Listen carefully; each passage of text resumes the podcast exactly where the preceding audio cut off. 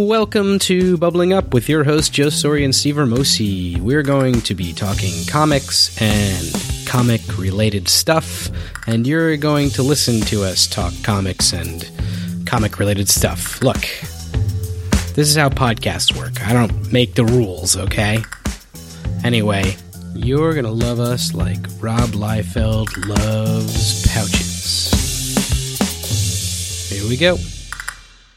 Hello, comic crushers, and welcome to Bubbling Up, an adult's conversation about the wide world of comics. I'm your evil foil of Superman, Joe Soria, along with the true seed collector, Steve Ermosi. Uh, how you doing? On today's show, we will be covering Steve-O's latest pick, the 2020 grungy alien apocalypse story, The Seeds. And we'll also then be finishing off Mr. Robert Kirkman's created uh, Invincible animated series on Amazon. And then we might even throw in a little bit of Falcon and Winter Soldier, uh, tie a bow on that. I'm sure we'll touch on plenty other curios of the comic worlds. So what's going on, Steve?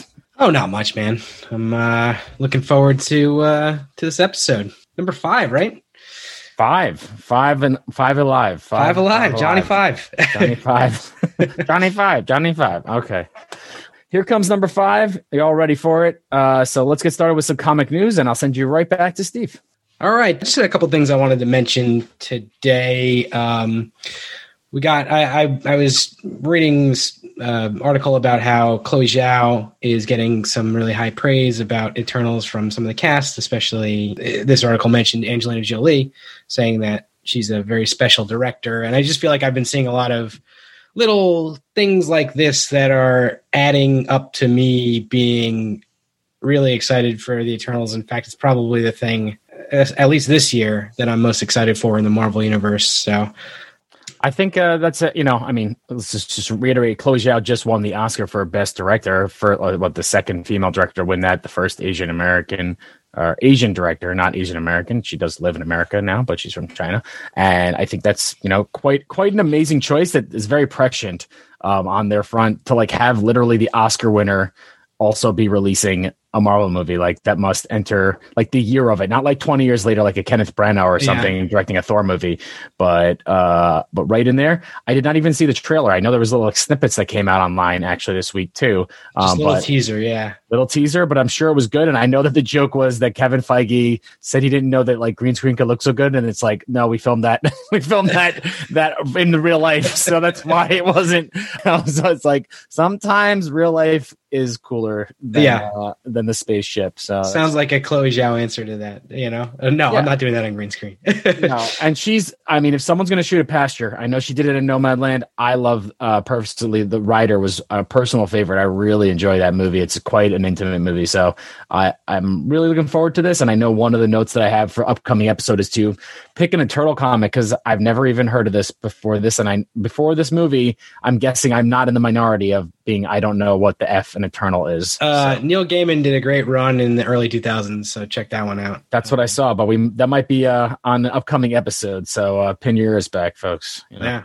Keep yeah, keep keep listening for that. All right, so uh, piece of news number two. After five years on the Black Panther series, Ta-Nehisi Coates is hanging it up. Uh, I read a little bit of the run. It was everything that I read was great, but John Ridley is actually taken over. He's the writer of Twelve Years a Slave, and I think he did a bunch of stuff in England or or you know some British uh, stuff as well. So he's taken over to write that series. I want to finish up the the Coates run and then and then uh, looking forward to seeing what they do next on that one. But uh, I, yeah, that's that's been on my list for a while too. I read the first few issues individually, and I think uh, something I, I, tailed off. But I'm definitely down to give that a, a, revisit as well. So I'm sure it's on the high list and probably worth some time, especially if he's closing out a run. I think uh, some of our future ideas are, you know, when things close out to kind of catch up and you know make sure we, kind of line line up with that. So yeah. good. Yeah, absolutely. Um, and then the final thing that I have for you guys is uh, just uh, an interesting piece of miscellany that I stumbled stumbled across. There's a planned planned Hulk arc uh, that was originally begun in 1984. That's just seeing print now. Doesn't look like a Hulk book, really, but looks interesting. Uh, book's called Monsters, written by Barry Windsor Smith and published by Fantagraphics. Um, going to be released uh, actually today uh, this day of recording. It's May 5th. So if you're listening to this, it's out. Go check it out. It's going to be quite expensive at $80, but um, the copy on it reads uh, created over a period of 35 years. Uh, Monsters is a tour de force of visual storytelling, part family drama, uh, part espionage thriller, part metaphysical journey. It's an intimate portrait of individuals struggling to reclaim their lives in an epic political odyssey across two generations of American history. And I did see some of the art in it, and it looks awesome. So if you have the extra 80 bucks to drop on a comic, go go nuts on that one uh, and check it out. But uh, yeah, yeah, so that's that's all the news that I have. But uh, we'll put links up for all this stuff uh, in the show notes. Yeah, I think one of based on one of the ending, uh, one of our end of episode recommendations, I would definitely be interested in this. So I'll save that as a little little teaser. So you know, I think we're all done with the news for now. So let's take a quick break, and we'll be back to discuss Ann Nocenti and David Aja's The Seeds. And we're back, and we're going to discuss uh, Steve's recent pick, uh, or newest pick, uh, The Seeds. I can do the rundown. I've got the publisher is Dark Horse Berger Book Imprint, writer Nocenti. David Aja is the artist and editor. Karen Berger and Steve O has this written down that she was one of the catalysts for Vertigo. So that's why we're giving her a shout out. So as we've spoken about Vertigo every episode, and I guess this being that's what you just said. You said it's Cinco de Mayo, and I was thinking it's five five, and we're episode five. That's like super super karma. I didn't even like put the math together. All it's the fives. It's been a karma day for me. I'm going to give you a little taste of something. This is you'll like this. I'll be give it quick. So I had a meeting yesterday, and I put a question in, and it was um it was a question to like you know start everyone chatting, and I like to have a nice question that also makes sure everyone's mic works, you know, and stuff like that. So I I said, what is your favorite dessert? And also it's May the Fourth, you know, so favorite Star Wars character, and everyone gave it out, gave good answers. I said I was thinking specifically of this one dessert I only had once in my entire life. It was a baklava ice cream. Was at a Mediterranean restaurant in Maine. And so I was like so excited and I just started getting hungry thinking about it. On my way back last night, I ordered something online at this new place that makes ice cream sandwiches. I ordered a great cookie sandwich with pistachio in it. I get there. I've never been there before. I'm very, very excited. They're like, we don't have pistachio ice cream. And then they walk me to the back. What do they have? Baklava ice cream. Delightful. So, How was sorry, it? It was delightful. It's so big. It's like this big. And I know I'm doing hands on video, and I know this is totally off topic, but I just want to get in a good mood because I feel like the seeds is the opposite uh, of a good mood. And so I'm trying to like build up a little energy here before we have this. I double I doubled down here. I doubled downered on this episode. I think so. I, I'm I'm feeling that energy of just half of that ice cream sandwich from last night. Top half was a peanut butter cookie. Bottom half was snickerdoodle covered in brownie crumbs. My God, and, uh, and uh, it's delicious. So when you come on no- up north, Steve, I will take you to Stack. I believe it's called Stack Creamery. So sounds good. Um, so tell us about the seeds uh, and and David and Ascenti and uh, sorry Anne and David's creation. Yeah, so this is uh, just a dark, slightly pre-apocalypse book, I guess. It's like kind of the waning days of humanity. It seems like, and just to accent that there are some aliens that show up to uh, collect the seeds almost uh, like they're filling their own apocalypse vault like we like we've got here on earth when the um, aliens, I mean, when the aliens are here, it's almost the next step is apocalypse. I mean, I assume we've never, right. we've only had one or two of the aliens. It's good, uh, good things are happening here. Maybe mm-hmm. the rest of them, it's, uh, it's, it's coming. I like, I like the fact that in this one though, they're not really, it's not they're, they're just here to like kind of catalog humanity before we're out of here of our own like doing, you know?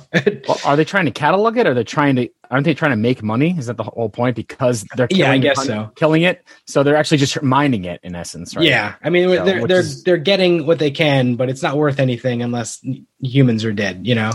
Yeah, that's it's uh, that's very strange because today actually I, I, tried to sell some Atari games and some uh, Wii games today, so I, I, got some hot hot bites on that, and uh, those are those are dead systems too. So well, there you go. It works out perfectly. All right. Um, so uh, what are our characters here on on Seeds Island or Seeds World or whatever it's called? There's no place I believe dictated in it at all. It's just grimy city number number two. Right? Yeah, yeah. No, it's it's some grimy ass city separated from the grimy ass desert by a wall. Um, but you've got your you've got Astra, who's I guess kind of the main driving character of this. Uh, she's a journalist trying to do a story about the wall and like what's on the other side and all this stuff. You've got Gabrielle, her editor. You've got uh, Lola and Race, who are having. Uh, uh, Race is a, an, one of the aliens who's come to Earth. Lola is a woman with some sort of uh, handicap who you know doesn't have the use of her or has limited use of her legs, so she's gets around in a wheelchair, but ends up going outside the wall where there's no like technology or anything, and you know kind of has to get along out there with with Race, her her alien lover.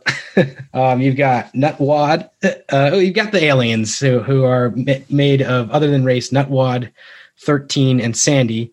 Just a whole weird bag of names there. Nutwad is, I guess, the important one. He's just kind of the dick dickhead boss of the of the crew. Who's he the one to... that's, that's that's naked with his nuts out? Isn't that the yes? Point? Or right? Okay. Yeah.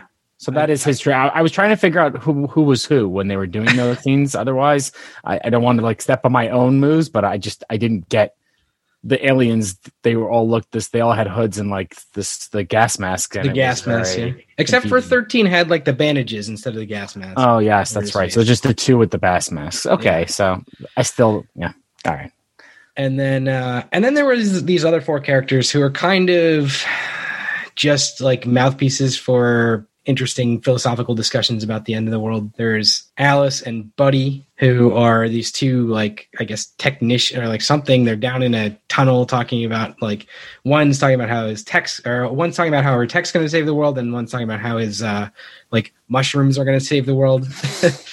and then there's Jack and Susan, who live on a farm outside the wall and kind of, um, bounce off of the story in a kind of secondary way but they have their own like kind of philosophical discussion about like uh, there's a quote where Jack says, "What does he say?" He says something like, uh, "I'd rather live and get eaten than not live at all." And like they have the whole discussion of like life and death, and then mm-hmm. uh, meanwhile, Alice and Buddy are having this discussion of like technology versus nature and things like that.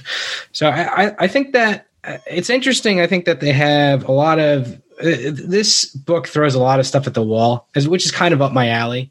I know we're going to talk about a little bit of your your take on on this stuff in a little bit, but I enjoyed this book for just throwing a bunch of philosophy and sociology problems without actually having a, necessarily an answer for any of them. It's just kind of like how do you live in a place where everything is like well your whole life is a question like what are you going to do tomorrow you know like stuff like that right so um, that's kind of what I what I like about this. And I've I've read a couple reviews on this that it's like this just throws a whole bunch of shit at the wall and like has nothing to say about it. And I'm like, I don't know if it has nothing to say about it. It definitely throws a lot of shit at the wall.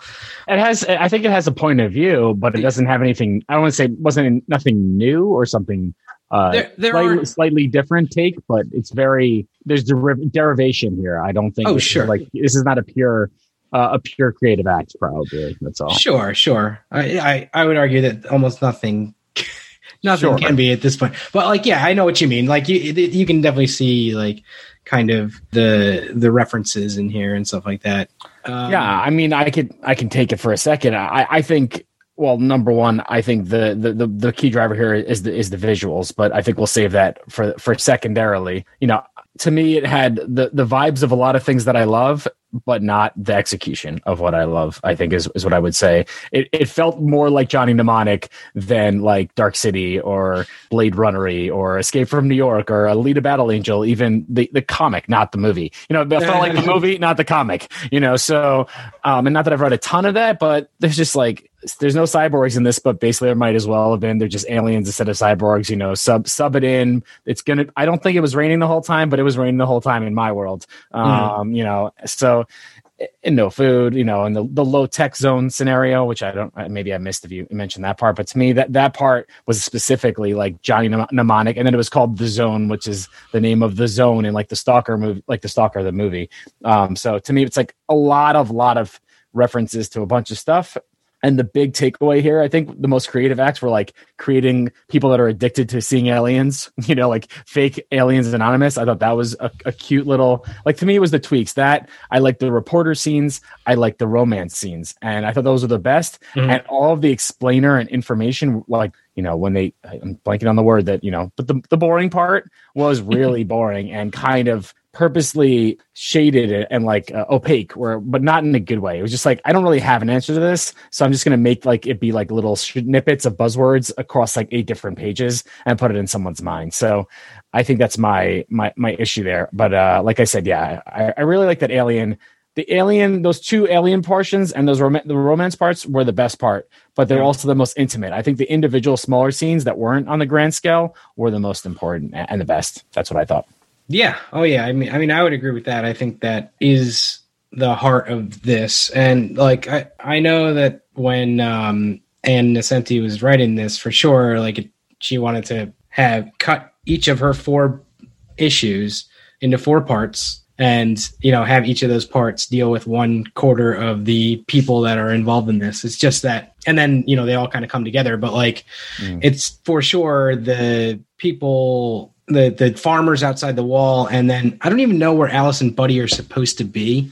Like I guess down in the you know in the, no, they're in that green biotech place. That's the tattoo. You see it. I don't want to super spoil, but like the tattoo in the end. So I believe they're the ones making like these seeds or the super seeds or whatever's going on in that like plant that they keep showing that's killing the bees. I think. Yeah, I think well, I know they were they were trying to make the uh the, the mechanical, you know, replace the bees with you know bee bots and whatever. Yeah, I think that's what it was. That or like kind of like the anti-GMO type, like evil corporation, like yeah. trying to make the super seeds, but destroying the real.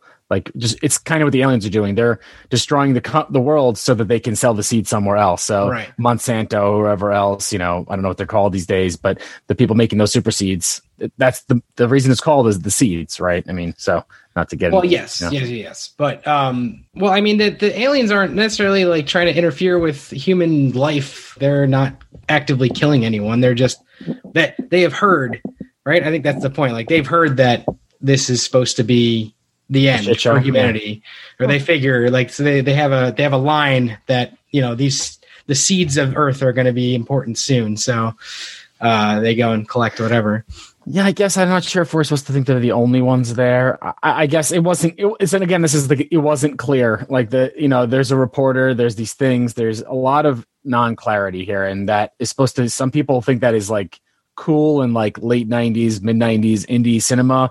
And like but that really pissed most people off where it had no ending or no reasoning. People want reasons. So i don't want to say that you have to have one but if you're not going to have to have one, you have to really come heavy, I think, the other way. And I think it kind of didn't have a pure reason and also didn't have like a pure the vibe, I think, kind of petered off. It started strong, and then I, I don't I don't think it stuck with me the whole wasn't, time. Yeah. Wasn't uh, didn't go hard enough on like the surreality of the whole thing. You think? Mm, I just it's like it, it became very personal, but also felt like it was kind of somehow wasn't rushed. It was it was it was actually it felt like it was almost too almost too many issues for what it was. Like it almost seemed like two issues instead of four issues. Like yeah. there was something not making ton of sense. Like the crossing the border you thought would be a bigger deal and it just kind of something. And then she's handicapped, but I don't get what they just kind of like tossed that off. Right? She's in a wheelchair the whole thing, but it just seems to be like it's we're supposed to make it like not a thing, maybe, or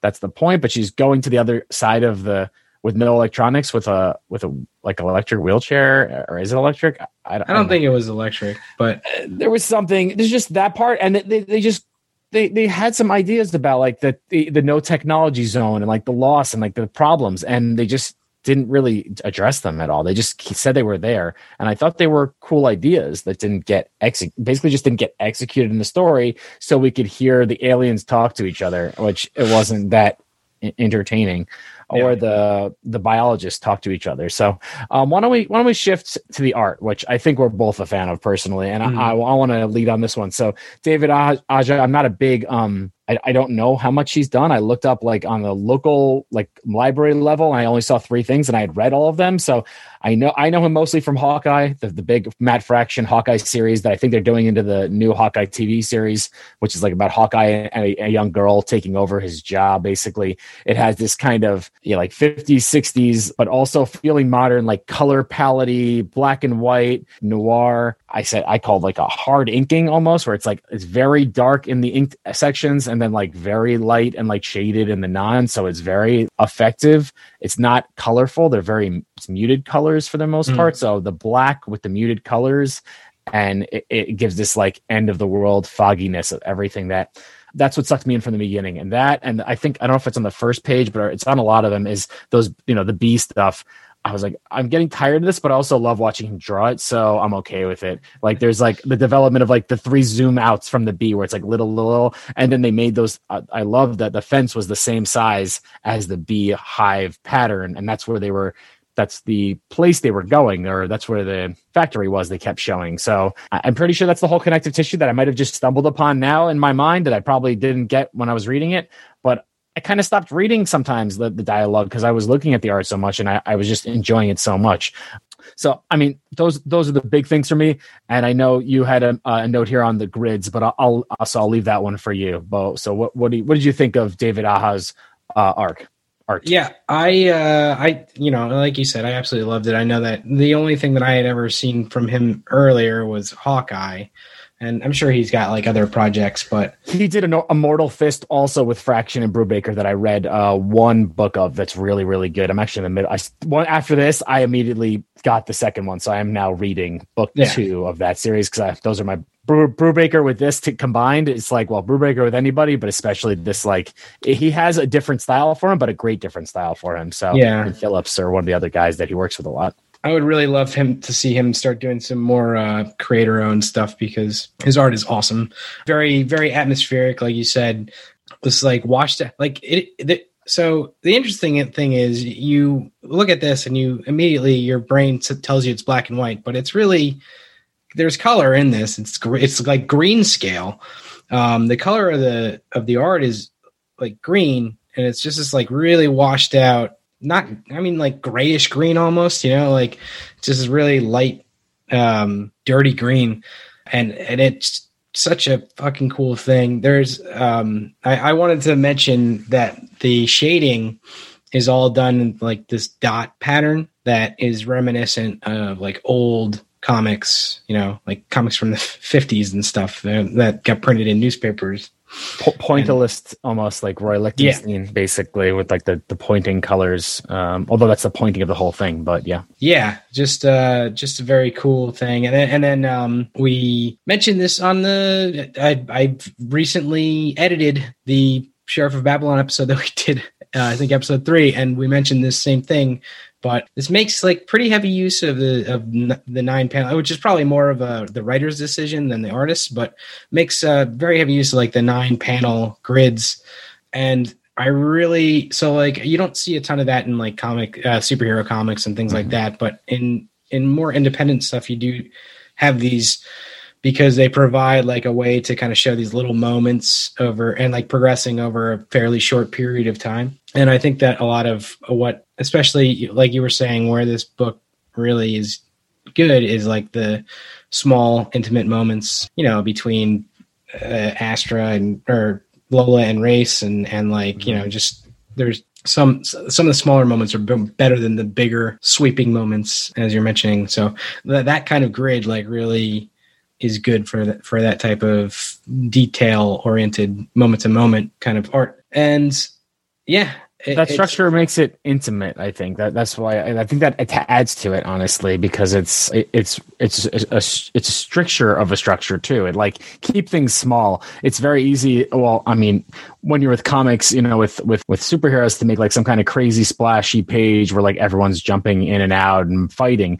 there isn't as much actual action here. So you you can kind of tell this just like you'd write a novel and you said that the, the, part where it's like four four sections exactly. This is like four sections of four sections like everything is is neat and clean. And i think there are he does a good job here. And it gives it clean lines which is i think also the aesthetic generally of all of the inking and the penciling in general. It's not very it's very it's very detailed but in a it, it doesn't look hyper realistic detail. It's detailed mm-hmm. in being a human or a character drawn in this style um, specifically and i really do i really did appreciate that. So sorry you grabbing something? Yeah no sorry i was just grabbing my copy because i wanted to look at something yeah i mean it, it really it really is it, it really i was thinking of the guy um the style actually was of Brak's dad like in the Brak show. Yeah, you know, yeah, like yeah, the yeah. little dad, like the style where like very hard lines, like kind of you have Sp- Superman behind you, but that's not detailed enough on the face. You know, Right, right. The face, the body and face, the detail are there, but the blood, like the dark, the lines are, are really, really, really good. So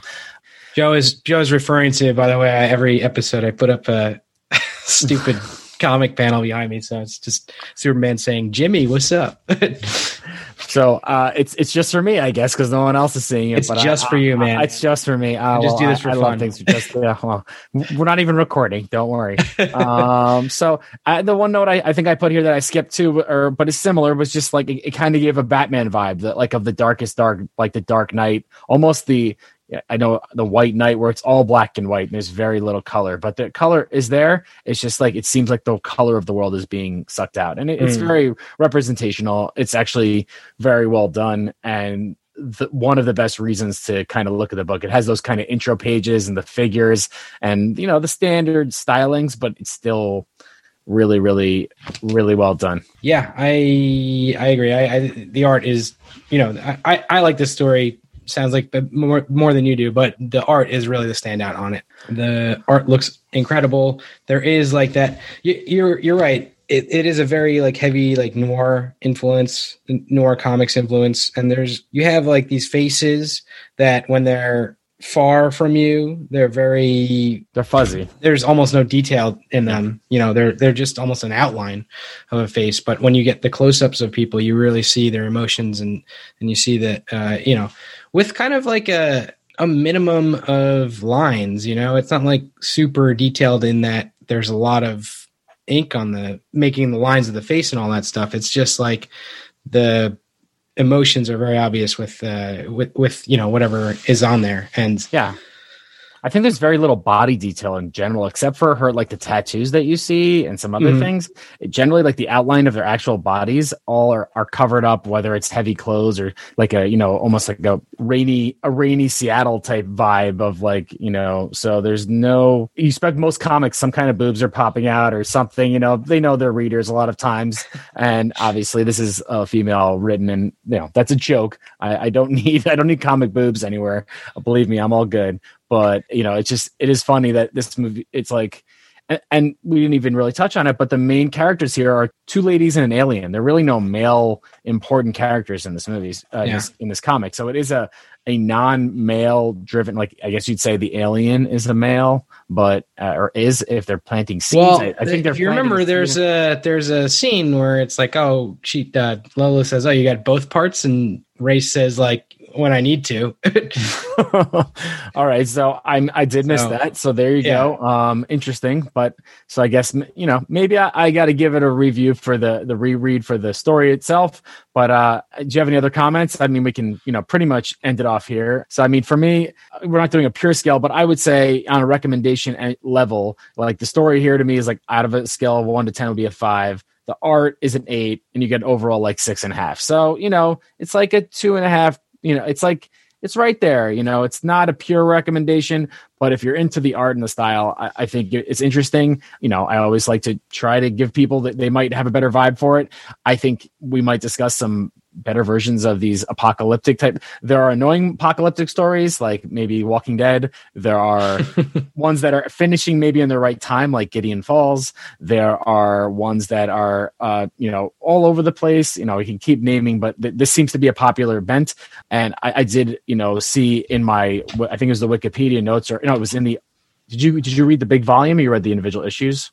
uh, the big uh, volume. So there was a little letter she wrote at the end. So this is one other thing I, I did notice that she that they mentioned that she was they've been trying to get this done for like eight years, and so and then they kind of just changed it to apocalyptic, and then it got done. So to me, that part also means something something wasn't working with this, and she. So I don't know how you're working on four issues for eight years, or maybe just keep coming back to it. I mean, I'm sure she's doing other things with Yeah. her life. I think but, it was she pitched um, the idea, and they were like, "Nah, not interested," and then it became something slightly different, and then as a Karen Ber- Berger At Vertigo. said, Yeah. "Hey, yeah, Vertigo. come on in," but you know, this has a Vertigo vibe for sure. So, uh, Yeah. you know, on, on that front, so what, what, what, what- any any recommendation or thought? I mean, you you you recommended it to me. So, any uh, you know, what's your final Yeah. say on your recommendation pick? Yeah, I mean, I, I I like this book. I'll probably recommend it to people. I think it's just interesting in terms of like throwing a bunch of questions at the wall. Like you know, like it's not going to stick for everybody. I completely see where you're coming from, and I get that. I you know, I'm not trying to convince people to like this book. I'm just I just think that I like books like this that that kind of ask their readers questions. Uh, uh, that's a lot of like that's why a lot of superhero books don't do it for me all the time because you know I I watch TV for that stuff and I read tr- to try and like find something weird or like something different. I so guess. you're a deep reader, but a skim watcher. Yeah, exactly. I'm watching the fucking Flash on CW, so well, that tells you all you need to know about my TV watching. But Well, um, let's let's transition. Uh, we're going to transition to something that might be skimmable in this world. Uh, so we're going to take a quick break, and we're going to come back, and we're going to cover the great Robert Kirkman and his uh, adaptation of Invincible. All right, uh, so we're back, and like I said, we're going to discuss. I don't even want to say its name. You know, uh, I'm thinking like just a big a whoosh whoosh. You know, like Yeah, yeah, blood the- splattering all over the place. we're gonna go to the uh, title card. Yeah, uh, the title card, like the uh, audio title card is coming with no words. It's just whoosh and uh, you know all the colors, more blood. So we're gonna talk Invincible. So yeah, I'll let Steve-O start this one again since uh, he seems to have a little more bearing and experience with uh, Mr. Kirkman than myself. Well, my experience with Kirkman stuff, and like, I don't know, I, I feel bad about this. I want to like his stuff, but I find it to be not so great all the time. And like, oftentimes on the moving to the to the screen, so like, I felt this same kind of way about The Walking Dead. The adaptation. Has a yeah has a stronger start than an end so like season season one i kind of felt the same way of walking dead as i feel about invincible there's like this big moment at the beginning of the or at, at so the yeah, we're going spo- full spoilers here. So Full just- spoilers. Yeah, it's going full spoilers. This is a full season. We're going full spoilers. Don't, No more- no more uh, messing around. don't don't listen to us unless you have seen invincible or I'll you put- don't want to see it and you want to hear us say things about it and Yeah, that's the other one. because you probably could see the whole series in about 10 minutes of us talking about it so. i have been trying to put chapters on these episodes so you should be able to just skip right up past it if you if you want to right. but um anyway what was i saying oh yeah you were dancing around the ending of the first episode there's this so. and at the end of the first episode there's this big moment in the show and it's never really the whole rest of the season it's never really topped which is i feel like should be a no-no in terms of uh, the way that your season goes. I, I feel like it spends the rest of the season trying to build back up to that you know strength and it just never quite gets there. The other thing is like it builds a lot of these interesting characters that go fucking nowhere um which you know we'll talk about later for but- 10 hours i just want to let's, let's make a note out here. This is 10 one hour episodes basically Yeah. that nothing happens in. Sorry. Go ahead steve. Yeah. Well, I mean, a lot happens. Uh, he gets his fucking ass kicked the entire time. I don't think that's something happening. I'm pretty sure that's just literally fights. Like if someone goes in a bar and has different constantly fights, just goes, having bar fights. Getting- no any more details. yeah, constantly going into the hospital and coming out of the hospital. How is he invincible? Is that the joke as well? Like I The- don't get he- any of any of it. Isn't he like uh, the god? Like how are they bleeding? I don't understand any of this stuff. I, I someone's gonna have to really. they're just they're just alien. They're not gods, but like I, I mean, I think that I think that is supposed to be a joke that he calls himself invincible and then just proceeds to get his fucking ass. by far the best time. episode is when he gets the shit kicked out of him by that and the lion main you know Oh, yeah. Greek god of lions character. And they showed him at the end. I'm like, can we just get a series about that guy? That guy seems cool. I'd watch Yeah. that series. Yeah, yeah. I so I like the, the only thing good about that is I hope like a lot of these characters come back later and are, you know, important. But I mean, it, that was the, the the silliest thing. I mean, that at the end there, they showed you where all the characters are at, and you're like, none of these characters did anything. They had one episode of boring crap. Like, why are you showing us where the guy that you basically ended the episode? He's up in the room where he's been since the last episode. Like, I don't need 15 recaps. These aren't all individual characters. um, I, I don't know. Yeah, yeah, no, I mean, I mean, I agree. The, and and the other thing is that always bugs me about Kirkman stuff, and it always transfers over to his you know TV stuff. Is that his dialogue is the dialogue in, in them is terrible. Um, and with so many, like, oh my god, with so many great voice actors, I wanted such like if you had imagine if you had really good dialogue in this with all these amazing voice actors, you know? or le- here or less dialogue and cut each episode and make it 35 minutes. I don't know how many times he repeated what he's like doing it for the people or doing it for somebody. And it's like yeah you're superheroes. That's the you're doing it for somebody. Cool. Are there others? I, and i didn't understand. Are these the only five superheroes left? I guess that they were, they were saying at the end. I i i, I think there's I, other like teams that are below them. it doesn't seem like it. there's, There's, like, nobody else. teams. There's nobody else. So at the end, there's nobody else. The dialogue here is choppy at best, and I, I think I, I know I had wrote in my notes somewhere, but it, it is the only time I've ever wanted to hear J.K. Simmons stop talking uh, in my entire life. I love when he talks. I love everything he's done. You know, in The essence, farmers commercials. Give yeah, what, no, give me the. He's an M&M. He's a, he knows how to make money. Let's. He's good. He's the yellow M&M too. This guy, he's good. He's done voiceover work. He's done the. Vo- he does the voice of all kinds. You know, he's he's a great actor as well. He's an excellent. You know, all kinds. I've seen him in Counterpart. He's been in a Coen Brothers movies. He's been in Law and Order. Fifteen years of Law and Order stuff. You know, so he's just done the whole spectrum. He's So- the, the ultimate working actor. Somebody did a did, did the meme of uh, him. Uh, so extra spoiler, I guess. Whatever. In the last episode, he, uh, him and uh, his son, you know, Invincible, get into a fight, and uh, somebody did a meme of of uh, him from Whiplash. Whiplash, Miles Is- Teller, Were you, were you, were you early or what, what is it? Were you early or were you late or whatever the fuck he says in that?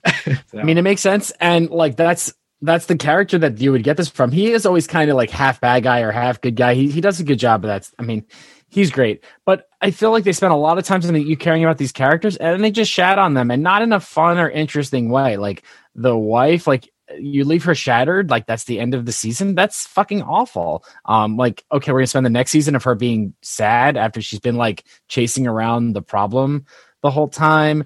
The relationship between her son and the what, the girl who knows that she's a superhero but doesn't give him a break. Like what the fuck is that? Like that's that's the lamest thing i've ever heard. Like you know it's like you didn't tell me. Oh fuck this shit what the didn't tell me. There's the, the, the we give you the same answer that superheroes have been giving since the beginning of time. It's for your own good. Just take it. He's a superhero you know?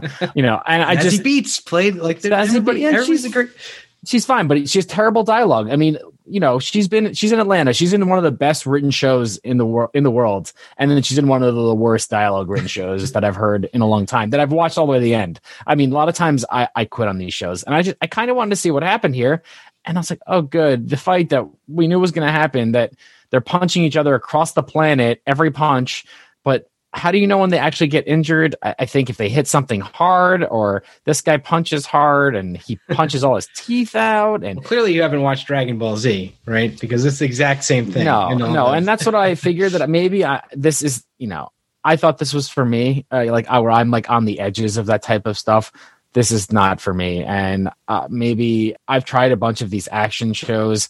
I've never watched made it through at, at all. I like old 90s cartoons are my apex. I've tried uh, maybe like Clone Wars I've watched a little bit of and I'm trying to get into but Star Wars different scenario, you know, but these, you know, give me Spider-Man, give me X-Men, give me, you know, Saturday morning cartoons. Uh, the blood doesn't do anything for me and it's it's really kind of abrasive and and, and boring honestly. It, it's i think what ruins a lot of the boys too. It's like overuse of blood and i know there's this whole like you know tarantinoization of you're making blood not matter or that like it's just like an art but it's just gross i think. And it's like mortal kombat blood mode when you're like 12 years old. I'm not 12 years old anymore Yeah, Sorry. I mean, I, I don't, I don't necessarily mind the blood, but yeah, I, I don't think it's like used in a interesting way or like anything like that.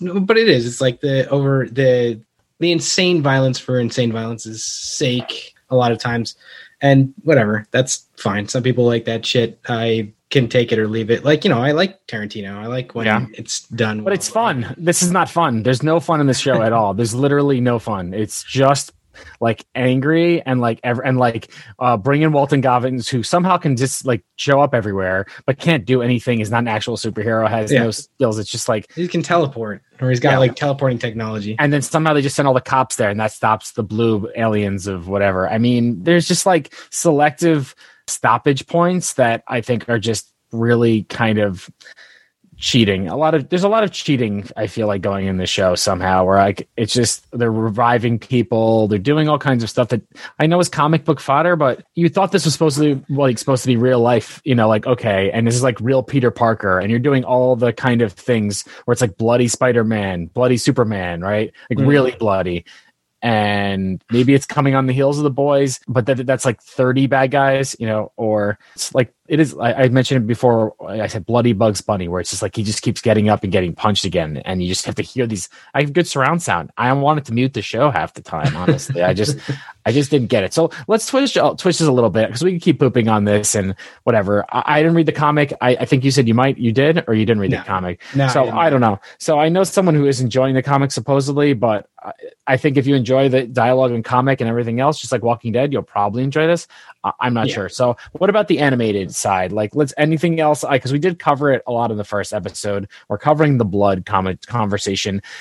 I don't really like this kind of. I don't think this animation is attractive either, and it doesn't seem like modern. It doesn't seem to give any other effect than just to kind of look like like the '90s things that I like, but then spin them a different way. So, what you what you think of that? Yeah, I mean, I, I don't know. I, I think there's been a lot of like, I, I don't think there have been anywhere near as many like dates in comic uh, like comic animation. So like animated shows and movies for comics that there have been in you know movies let's say like like like live action let's say or like well, what if this action. was drawn by like david aja or whatever you know aja or like how yeah. much cooler would this look like being in like a shadow style or anything like just the style choice is almost when you buy like a pre-canned like animation of some sort and well, you just put words on top of it. It really, you know, the colors are cool. There's some good pops and some good costumes, but everything else just doesn't doesn't do anything for me either. Yeah, I, I think that's the that's kind of the thing. Like, there's a lot of like really crazy shit going on mm. in anime or like you know it, you know in Japan, but like this is kind of almost a uh, like the American version of anime, where it's like got that I think they're trying to give it like a little bit of a sheen of uh, that mm. like anime has, but there's nothing. There's no interesting like. There's not like super interesting art choices being made. You know, like there's not crazy stuff going on with the art. It's just like, all right, make this your standard yeah. look for, like you said, like you know, make it look like the mid 2000s Avengers TV show. You know, yeah. like, and that's kind of what it looks like. And Cool. Well, I didn't watch that, I guess. And this is supposed to be like a high end something. I assume that like with all this voice talent, you thought like that's the point here. And I guess my thing is not liking the show. So I don't want to like keep super pooping on this. Is there any other notes or any other uh, final thoughts on Invincible? I mean, other than I, I know you always just seem to want to watch more of these things, even after you're not liking it, or it's like you feel like you have to. I, I don't know. um, if someone tells me, someone I trust tells me something good happened in season two, I, I, may revisit, but I think I think I'll save the next ten hours for the Decalogue or something. You know, something. Uh, you know, I'll watch. I'll, I'll, I'll watch Shoah. You know, the ten hour Holocaust documentary from there the eighties. ten hours, so I can take that. Any any other thoughts? Last final thoughts before you know. Other than that, if you want, I was thinking we could just shift do a little Falcon Winter Soldier kind of same same idea. This is also spoilerific since you're already past the main spoilers, but we we didn't cover the show at all. Um, we kind of just did a preview of what we thought of some of the actors. So I don't, you know, people know what this is, but I think we're just going to go straight takes here and not not really go into the plot. You know, we can talk about the plot, but not run down what the plot is. So, yeah. uh, you know, just like we did on the last one, we didn't really talk about what happened other than there's a fight at the end. I didn't right. know what was a plot for five episodes that we were covering. So, yeah, I mean, uh, I, I I forget. Did we didn't we talk a little bit about like the first two episodes or something? I don't maybe think so. I don't think so. I think we did all WandaVision. Maybe uh, maybe did the preview and th- maybe I missed it. I, have definitely talked about it, but yeah. maybe we did do it. I'm sorry if I I don't remember the episodes we recorded a little while ago. But either way, it's almost unmemorable at this point. So What well, did you think first, of the, the, the back half of the actually, series? We definitely did. So we we talked about the first three episodes because um, okay. the first three we were saying like the third one is by far the most interesting, if I remember correctly, and I think that's where is that the one where Elijah the the, the Elijah Bradley the uh when they meet Isaiah Bradley Isaiah Bradley yeah, yeah. Sorry, Elijah's the son the Elijah is so I think his son's or his grandson's name is like Eli, but it's played by this guy Elijah. We had a. Yeah we we uh yeah so anyway we talked about that. That's where he came. in. That's where Isaiah comes in. Carl Carl Lumbly, the actor, I believe, give him a shout. yeah, yeah, yeah, and that's where Zemo comes in as well. So like the interesting things start to happen there, and then there's three more episodes after that. So I guess we'll talk about those like as the flag smasher, smashers get a little bit more interesting, and we kind of uh, So were you interested in the Flag Smashers? Because I think that like I know that things have come out again that they had to edit out some kind of COVID plot line or some kind of like virus plot line and things don't make sense. Like to me, the Flag Smashers was similar to what we are talking about in Invincible, where it's just like lost. Same thing with like Seeds. It's like characters I don't really even like I care about them as human beings, but I do not care like their Yeah. representation was so useless. Like there was a lot of useless representation here, I think, outside of the characters we just mentioned with like a um Isaiah Bradley, you know, that stuff was really good. The Anthony Mackie parts are really good. Uh, you know, in the second half, the training sequences, he definitely picked up steam. Like I was not all in on Anthony Mackie in the beginning. I think we kind of poo pooed these characters saying we didn't know anything about their history or even like, like I personally didn't even remember a lot of the stuff. I did go back and watch the movie. I, I got to reconnect, reconnect to this. I still think it sputtered at the end eh, again, which I think that's the point of these shows because if they give you some crazy denouement, then they can't continue it. It won't lead into something else.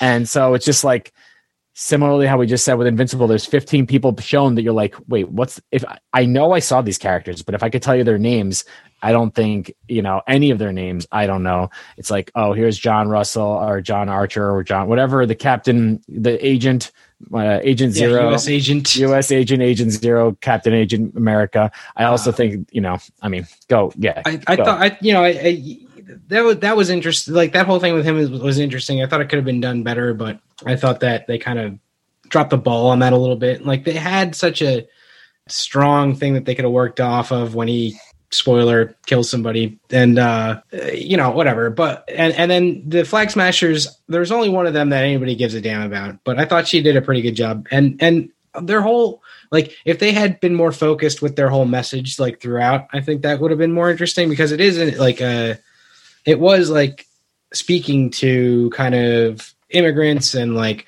you know where do where do you go when people tell you that there's no place for you and all this stuff and i think that they could have been more strong with that i think that the whole thing with isaiah was really strong was really strong every time that they had things with him and i really liked seeing where they went with that there's a scene in the last episode that's like really Anthony Mackie's character like turning to the camera and being like, "Here's the point of this series." And I was like, "Oh my God, man." Yeah, man. Uh, that was a little bit much, but like other than that, I thought it was. Uh, I I thought that the back half was stronger than the first three episodes, and yeah, I thought it did a good job. Well, I think Sebastian Stan, like you know, was understated but good, and gave a good like counterpoint of like the over the top kind of pro- profession professing that the Falcon stuff was, mm-hmm. or the Captain eventually. I think Cap. I don't know. I don't know the costumes and the history, but that's that co- that that that costume is god awful. I appreciated that the fighting got a little bit better, but I still think it was kind of useless and similar like Invincible. I just kind of I blanked it out. And the best part was Baron Zemo, who you mentioned. And we could go, I could probably talk a while on that. I love Daniel Bruhl. I love Inglourious Basterds. I love him in Rush. I love him in all kinds of things. So uh, I would really, I would watch that show. I know there's talks that like there's like the Suicide Squad of sea level bad guys or whatever, some kind of Yeah. character arc that is available that he's involved with. I'm in. Uh, that Turkish delight scene is probably one of the most delightful scenes of the entire series. The small things, even the having tea moment, that's kind of the same. Mhm. That whole that whole thing was so much fun.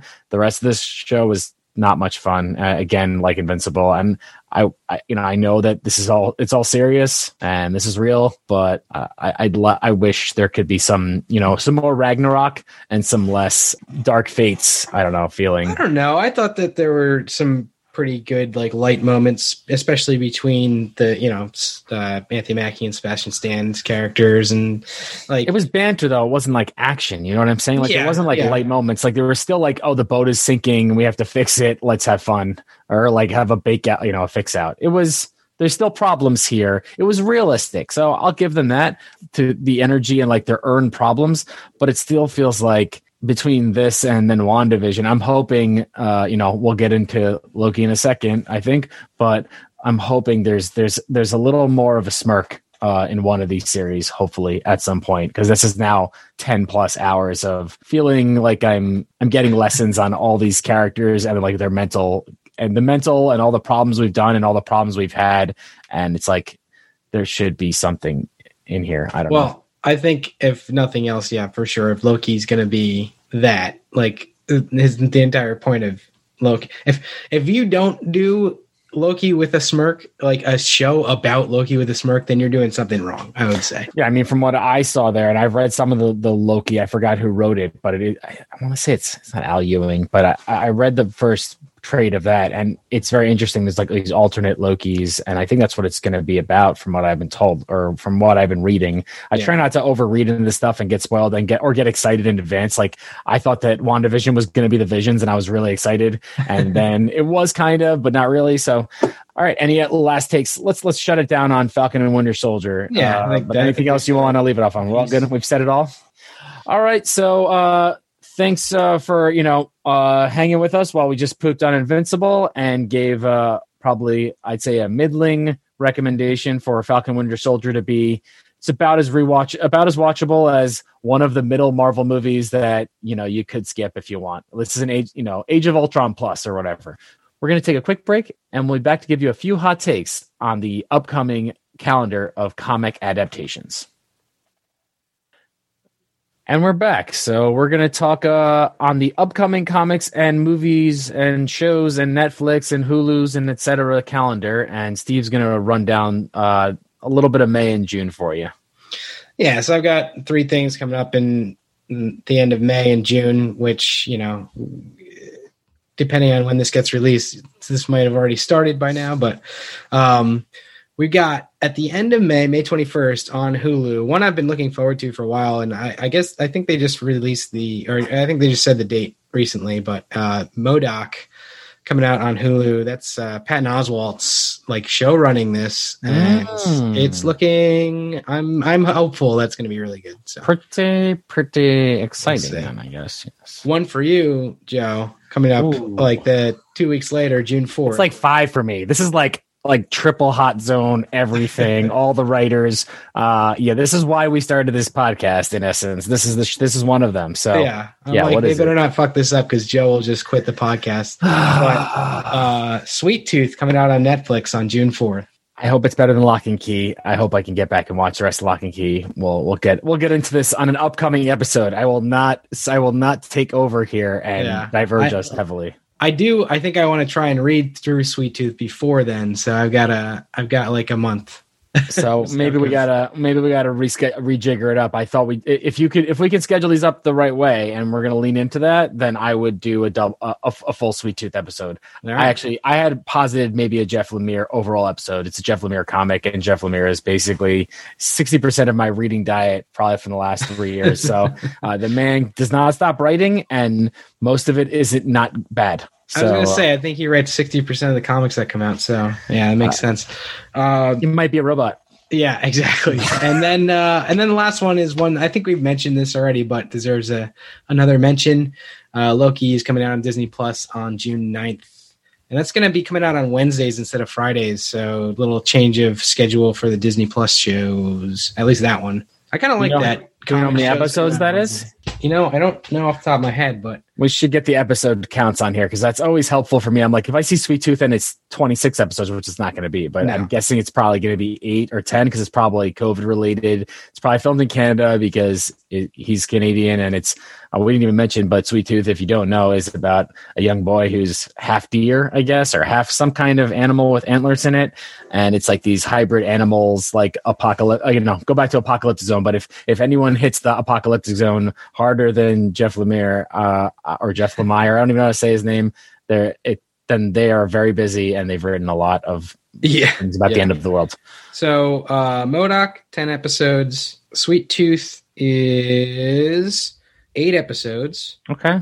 Loki's, I'm guessing, Sweet Tooth comes. Sweet Tooth is a Hulu show. I thought it was Netflix. Uh, it's Netflix. Netflix. That's why is it coming up as Hulu on here? It was originally produced, I think, by or attempted That's to right. It got moved to Netflix. but From it, it's Hulu. Nef- yeah. That's right. Sorry, I didn't mean to talk over you there. It's And been then, in, uh, it's been in long production. This is a, I know from the I do a lot of research here. I don't have a uh, I don't have a episode count on Loki yet. I'm not sure if they released it yet, but I'm guessing it's somewhere between four and seven episodes. Is my guess. Below eight. Tom Hiddleston actually has um, a life outside of making Loki. So you doing a sequel to the Night Manager? Ah, I'm in. Give me, give me, give me, give me a call, and I'll yeah, check it out. I'll say little little drummer girl's better, but if you want to have a John le Carré episode, I'm right here all the time, every day. All right, and so uh, we're done with our updates. You also can look that online. But if you have any, uh, if you have any thoughts or anything about this, let us know. We'll give out all the info at the end of the episode. But we also love hearing feelings and uh, thoughts if you want us to cover something else or we're something we're missing.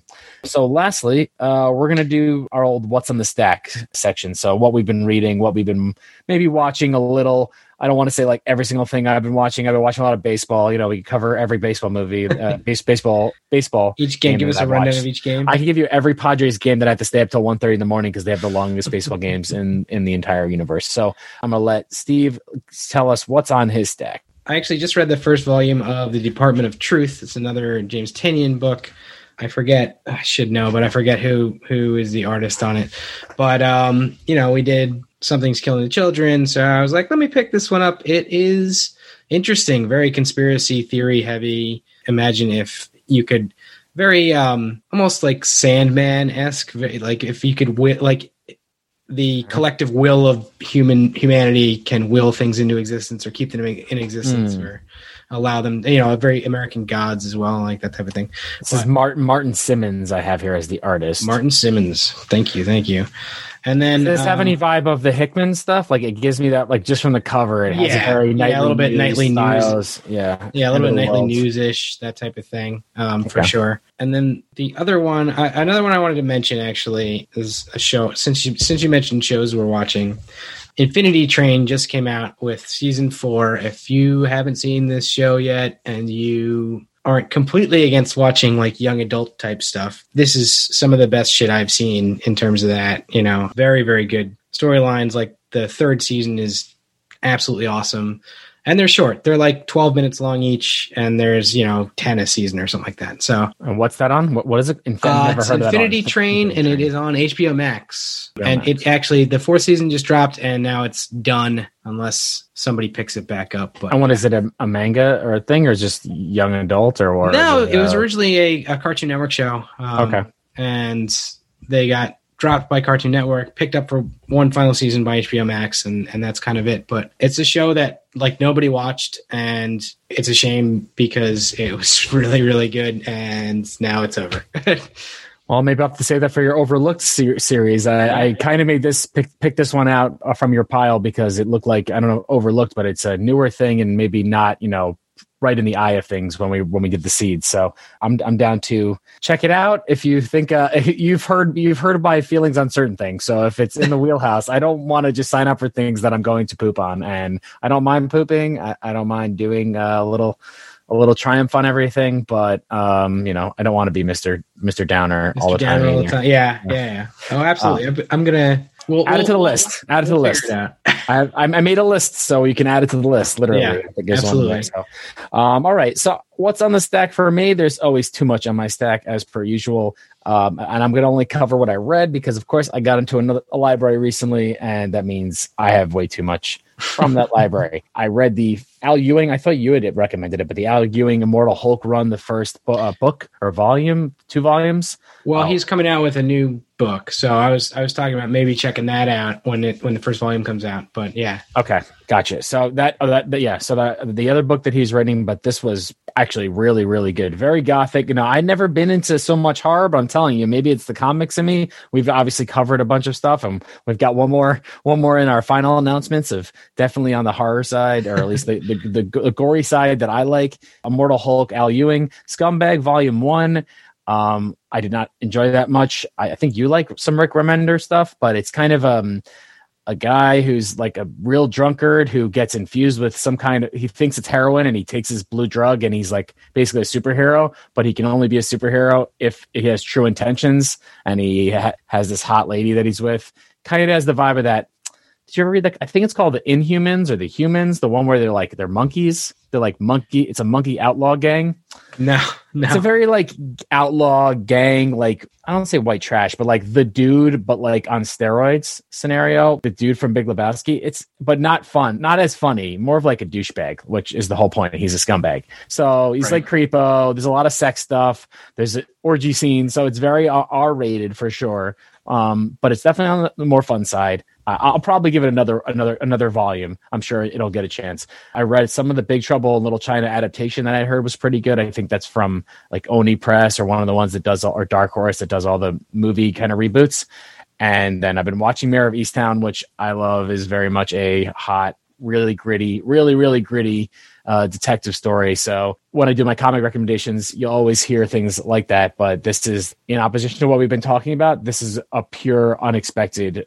I think they do a really good job of beating expectations on that. So that's on our what's on the shelf ish and what's in our eyes, etc. so now we're going to do a little bit, uh, give you guys an update of what we're going to do next. And we'll always do that. And we'll probably put the, the stuff up on our, our feeds and everything else. So you'll get a heads up anyway. But uh, so on the next episode, we will be treated to my pick, which is yet another gothic mystery uh, full of blood and villainy after I've complained about blood and overblood. This is the Gothic Top Cow's Postal from Matt Hawkins and Bryan Hill. I believe Matt Hawkins is actually the CEO or the founder of, of Top Cows. So I think he came up with the idea and it's like a co written thing. And then Isaac Goodhart is the art. So our discussion will cover the first arc. I believe it's only about four issues or four issues and a zero, maybe, you know, a little bonus. And just to give you a little taste, it's a it's a story of a of a town that's basically off the map that is full of super villains and they're allowed to, like villains but they're only allowed to live there they're not allowed to leave that so it's all a town of only villains basically and the mayor is a lady and her son is i'm not sure if they ever really say but he's something wrong you know he's autistic or a- aspergery where he's like he's on the same spectrum where he's like very focused and can't do things. He can he's very good at being a postal worker but uh this is kind of the arc of his life uh, or like of his journey when he kind of figures out that there's some shady shit going on in in the town. So yeah i'm looking forward to hearing steve's thoughts on that i i i it was one of the recent books that i really plowed through and got really into so Can't wait Um, to read it, man. really good twists. And then we're gonna do uh, for for many people that I know the long awaited uh, effort of when I finally finally try to sit down and watch Rick and Morty. Uh, and I'm gonna say let's say about season one. I think there's about 10, 8 to ten episodes. That's what I'm gonna try to do. I actually have read, I think, six volumes of Rick and Morty comics, and I've never watched the show. So I may be the only person in the world that enjoys reading comics of a show rather than the show that it's based on. So, um, you know, either way, both of these sound like a real doozy to me. And if nothing else, I, I know from Rick and Morty we'll get some laughs in somewhere. So, uh, any, any final thoughts? One more time for you, Steve. No, man, just check out those books that we mentioned in our recommendations, and hopefully anybody who else who read it liked the seeds better than you did, Joe. But but other than that, no, no, I think that's it. Thanks again for listening to us blather on about comics on Bubbling Up. If you have any comments, questions, or thoughts on the show, please leave us a review on your preferred podcast platform because people love reading reviews. You can also email us questions, comments, more thoughts, nice things, gifts, gift cards to bubblinguppod at gmail.com, or you could find us on Instagram, same bubbling up pod with a G. Until next time, keep flipping those pages.